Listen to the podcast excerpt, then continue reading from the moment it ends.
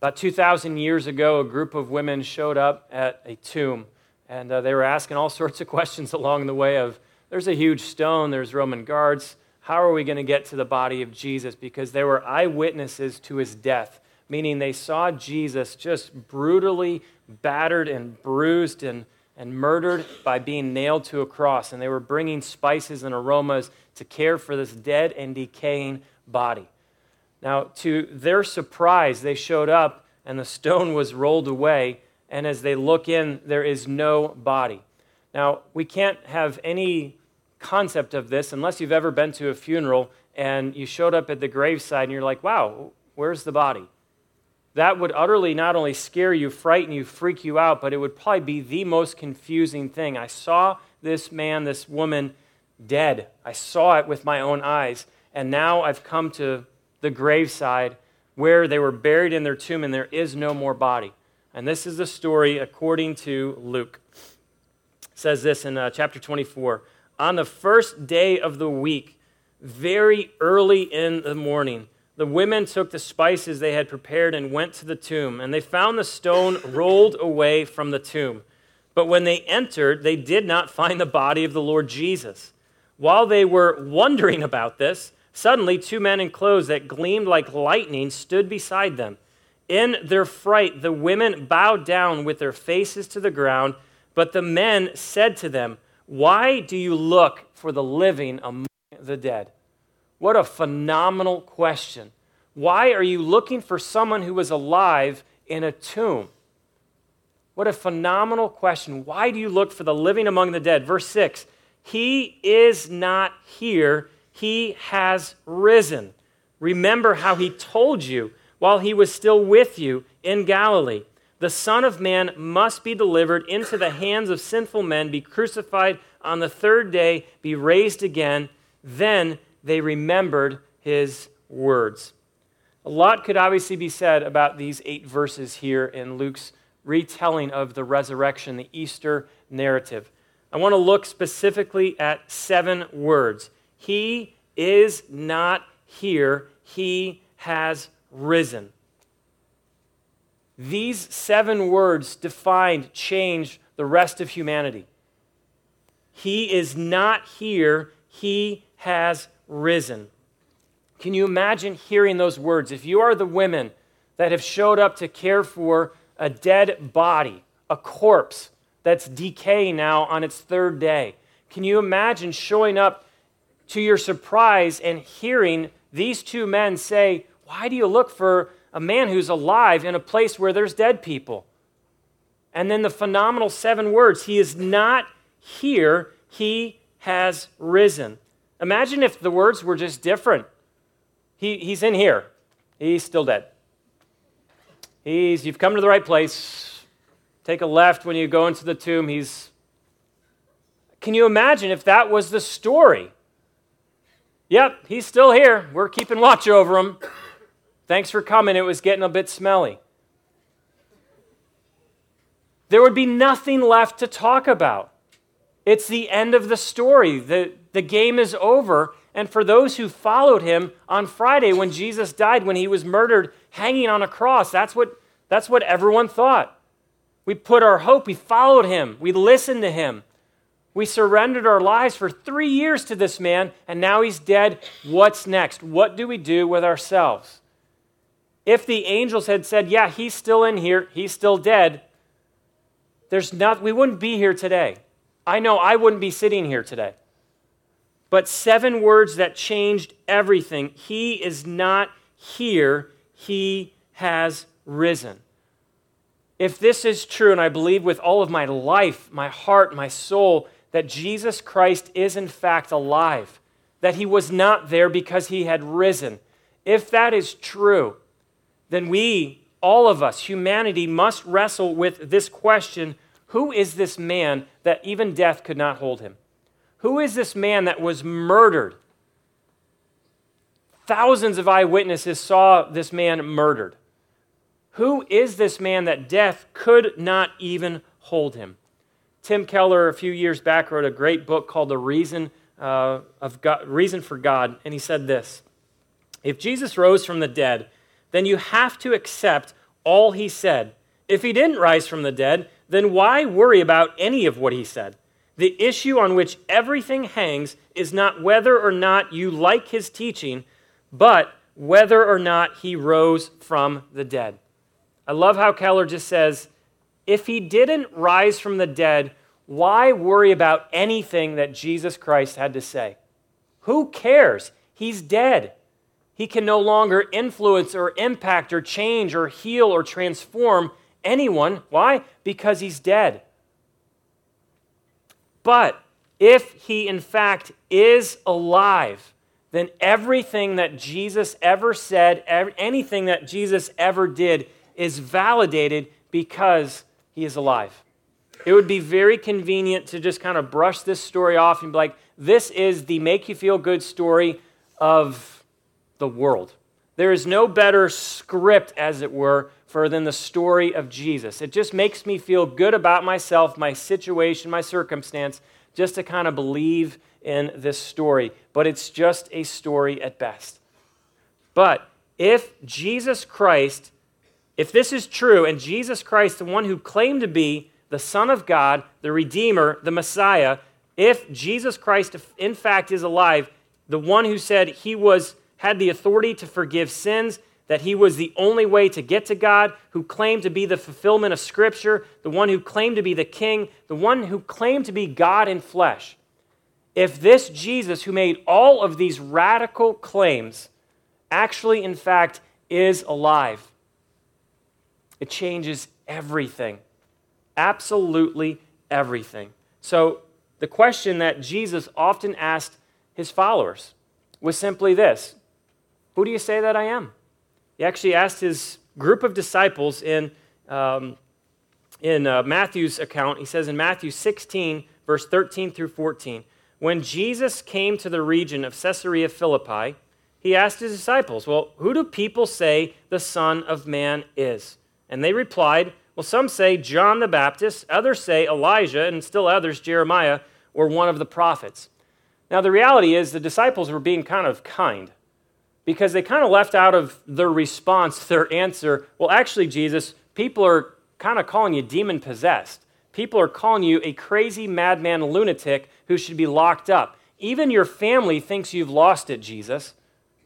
So they gave him the kind answers, good teacher, a prophet, but they left out what the rest of the people were saying.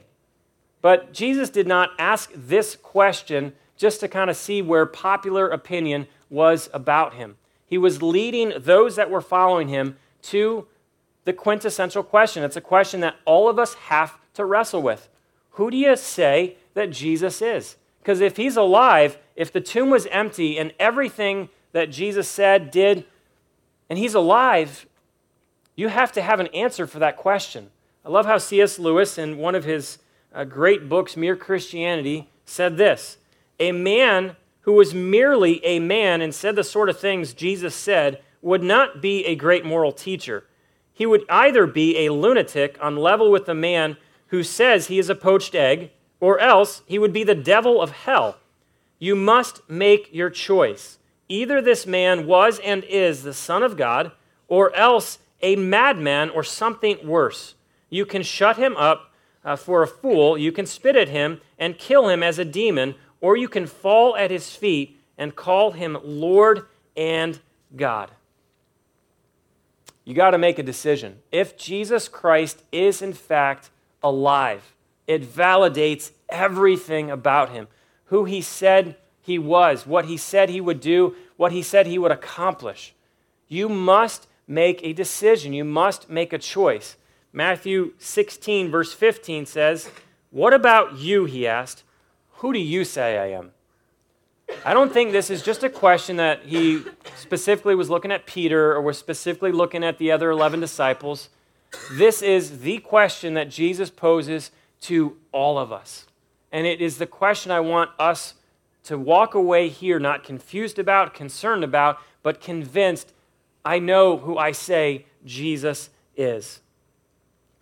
Interesting that if you just look through history, a lot of people had a lot of different opinions about Jesus. If you just go and ask the average person on the street, who do you say that Jesus is? They'll give you a variety of different answers. wanted to give you a little bit, a small spectrum of what some famous people in history have said about the person of Jesus. Now, just because they said these things does not mean their life was orientated around the person of Jesus. There's a difference about having an opinion of Jesus and having a relationship with Jesus. This is what Napoleon said. "I know men, and I tell you that Jesus Christ is no mere man. Between him and every other person in the world, there is no possible term of comparison. Alexander, Caesar, Charlemagne, and I have founded empires. But on what did we rest the creation of our genius?" Napoleon's not a humble man at all, you know. "Upon force, Jesus Christ founded his empire on love, and at this hour, millions of men would die for him." Napoleon had a very high view of Jesus, but his view was he was a man of love. He was a man who taught love, who showed love, who demonstrated love. And that's certainly a big part of who Jesus is and what Jesus did, but that's not all of Jesus. H.G. Wells said this, "I am a historian. I am not a believer. But I must confess as a historian that this penniless preacher from Nazareth is irrevocably the very center of history. Jesus Christ is easily the most dominant figure in all of history." Typical of a historian, I need a mark in history that defines history. I pick Jesus. Again, opinion does not necessarily or necessitate a relationship. He was very clear, I'm not a believer, I just have high respect or high regard for him. Sholem Ashk, who is an Orthodox Jew, said this, "Jesus Christ is to me the outstanding personality of all time, all history, both as Son of God, as Son of Man. Everything he ever said or did has value for us today, and that is something you can say of no other man, dead or alive. This is no easy middle ground to stroll upon. You either accept Jesus or reject him." Now, it's interesting at best, maybe helpful to some, to look at what other people throughout history have said. This is at best a small sampling. But it is not enough just to look at what other people have said about Jesus. You must live with you. You must stand before yourself in the mirror. This is who I say Jesus is. Once again, who do you say that Jesus Christ is? And before you come to an answer, now some of you might feel like you already have an answer to this question. I want you to listen to what Scripture says about Jesus, what Jesus said about himself. Before you make a decision on who Jesus is and ultimately who you say Jesus is, I want you to be well informed. This is what the Bible says about Jesus, and this is what Jesus said about himself. If you have a pen and a bulletin in hand, write these things down. This is what Scripture says about Jesus. It says this, Jesus is the victor over sin. Jesus is the victor over Satan. Jesus is the victor over death. Jesus is the victor over hell. Jesus is the I am, meaning God. Jesus is the bread of life. Jesus is the door to salvation. Jesus is the good shepherd who laid down his life. Jesus is the righteousness of God. Jesus is the light of the world. Jesus is the resurrection and life. Jesus is the ultimate demonstration of God's love. Jesus is the fulfillment of all of God's promises. Jesus is the fulfillment of all of the Old Testament scriptures. Jesus is perfect and without sin. Jesus is the atoning sacrifice for sin. Jesus is the Lamb of God who takes away the sin of the world. Jesus is the one who reconciles us back to God. Jesus is the only way to God. Jesus is the truth. Jesus is the glory of God. Jesus is our justification. Jesus is perfect, was without sin.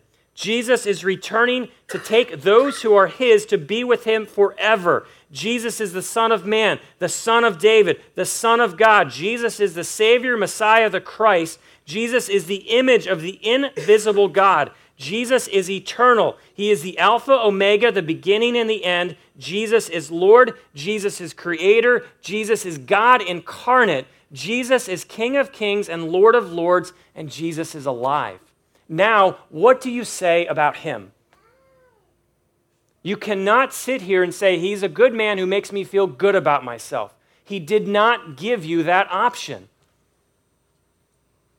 This, at best, is a small sampling of who Jesus said he was, what Scripture testified about this man.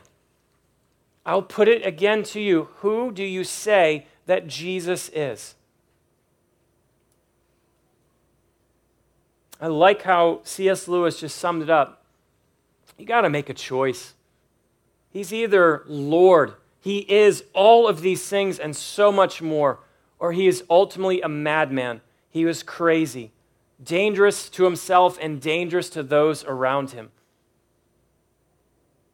The amazing message, the good news of the gospel, of Easter, is because Jesus is alive, all of these things are fulfilled. All of these things are true. All of these things are validated. If Jesus is dead, all of those are null and void. They mean nothing. Why? Because he's dead. But because Jesus is alive, you have to have an answer for who you say he is. Now, a lot of people I've met along the way, and I used to do this myself, just kind of had a cafeteria approach to Christianity.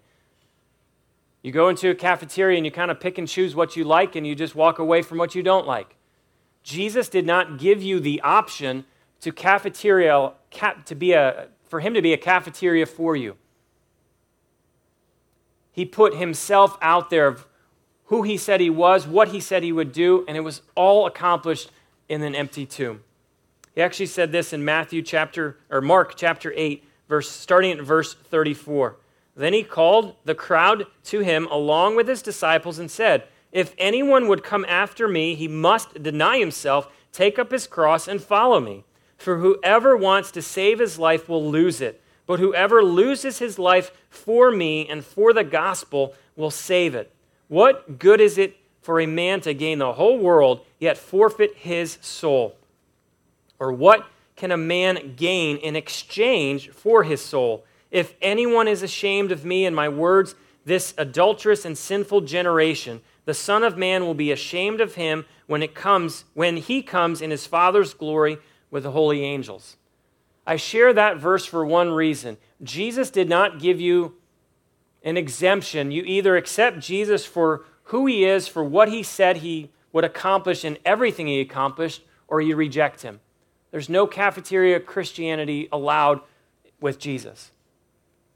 And I wanted to be as crystal clear this morning that if you choose to identify, receive, recognize that Jesus Christ is alive, he is Lord, he is Savior, he is God's Son, he is Messiah, and have received him in your life as such, I want you to know what that means. If you're a Christian and you've made this decision to follow Jesus, to receive Jesus, to confess Jesus, there are 5 things that become true very quickly. You are assured of eternal life. If you know Jesus, you have eternal life. John 6, Jesus said this, "For my Father's will is that everyone who looks to the Son and believes in him shall have eternal life, and I will raise him up on that last day." 1 Corinthians 6:14, "By his power God raised the Lord from the dead, and he will raise us also." If you know Jesus, if you have a relationship with Jesus who is alive, that means you have life, both now and for eternity. You can know that for sure, 100% confidence, assurance that because Christ is alive, you've received him as such, you have eternal life. Secondly, you are assured that your sins are forgiven, no longer condemned. One of my favorite verses in all of Scripture simply says this, Colossians chapter 2, verse 13 and 14. "When you were dead in your sins and in the uncircumcision of your sinful nature, God made you alive with Christ. He forgave us all our sins, having canceled the written code with its regulations that was against us and that stood opposed to us. He took it away and nailed it to a cross." You do not stand condemned in Christ. If you've received and recognized him for who he is, all of your sins, past, present, future, completely forgiven. Who else could ever say that to you? Romans 8, verse 1, therefore, there is now no condemnation for those who are in Christ. No one, God himself, and no one else could ever point the finger and condemn you. If God doesn't condemn you, why would you, and why would you allow anyone else to condemn you? Because of Christ, you're not condemned. Number 3, you are assured that you have peace with God. Romans 5:1. Therefore, since we have been justified through faith, we have peace with God through our Lord Jesus Christ. What a phenomenal gift that you can have peace with God. You don't have to worry about where you stand with God. You don't have to worry about what God thinks of you, because in Christ, you're at peace with God. No longer an enemy of God, no longer in rebellion against God. In Christ, if you've received and recognized him as God's Son and Savior, all of those things I mentioned, you have peace with God. Now, and you enter into eternity knowing that you don't have buckling knees of, I hope God accepts me, because in Christ he has. Number 4, you are a new creation, set free from living in sin and empowered to live for God. Someone shared this verse with me when I became a Christian, and it really just changed everything for me, because I made sin my job. I was good at it. 2 Corinthians 5:17, therefore, if anyone is in Christ, he's a new creation. The old is gone and the new has come. Michael Davis, in Christ, the old selfish, sinful, rebellious, hard-hearted, stubborn, stiff-necked guy is dead and gone. If you are a Christian, if you've received, recognized Jesus as such, you're a new creation. You are a new creation. Old is gone and the new has come.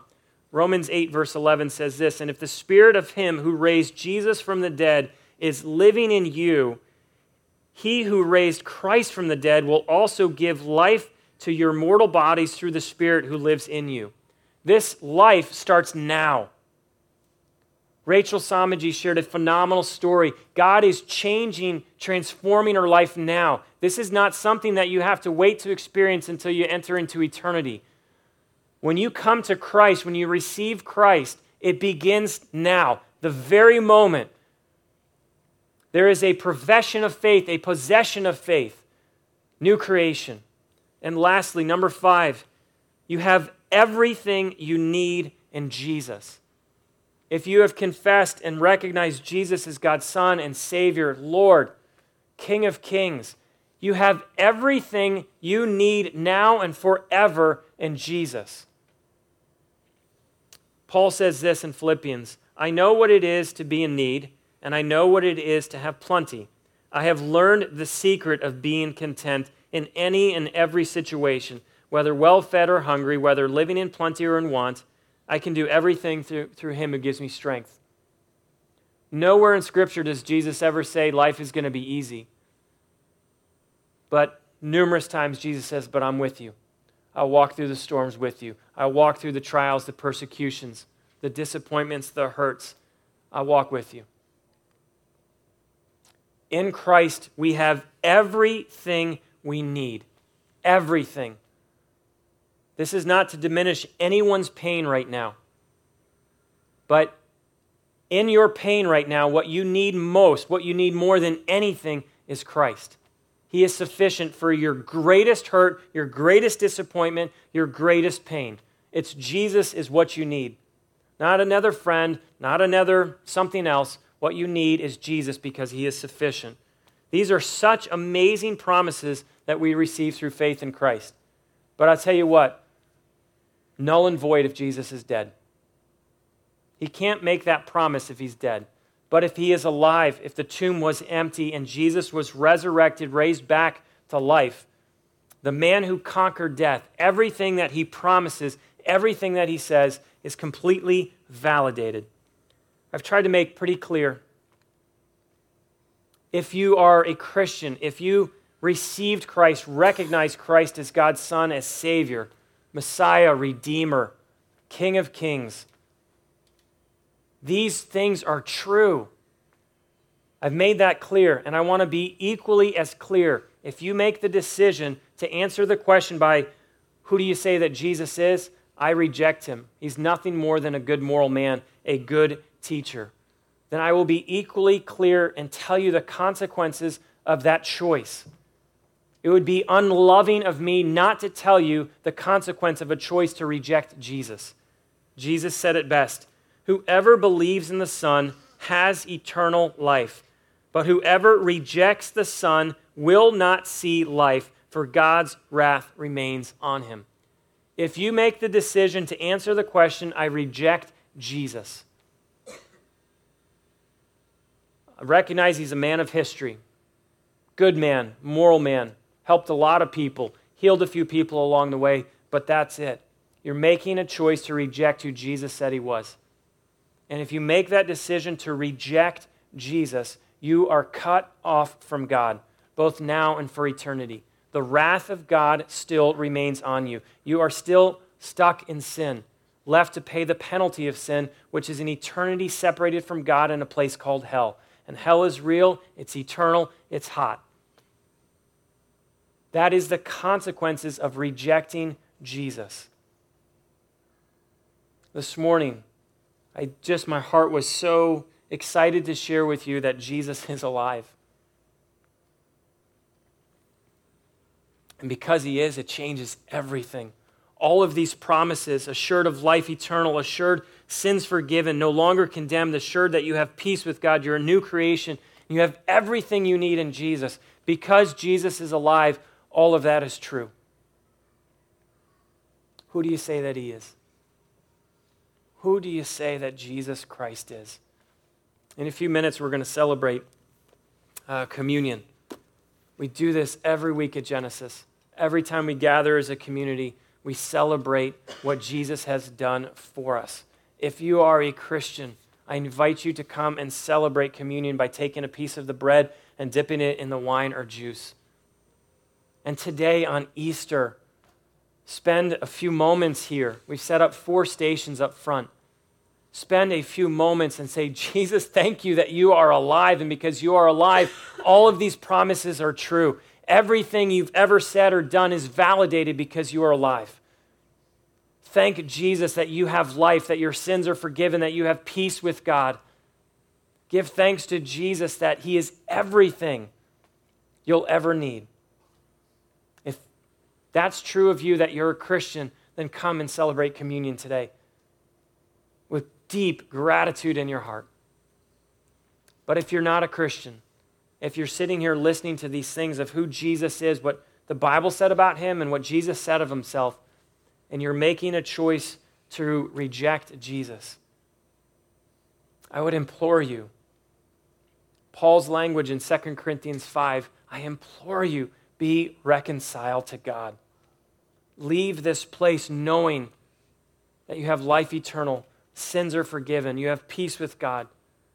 Make the decision today to open your mind and your heart to receive and recognize that Jesus Christ is in fact the Son of God, the Savior, the one who paid the penalty for my sins.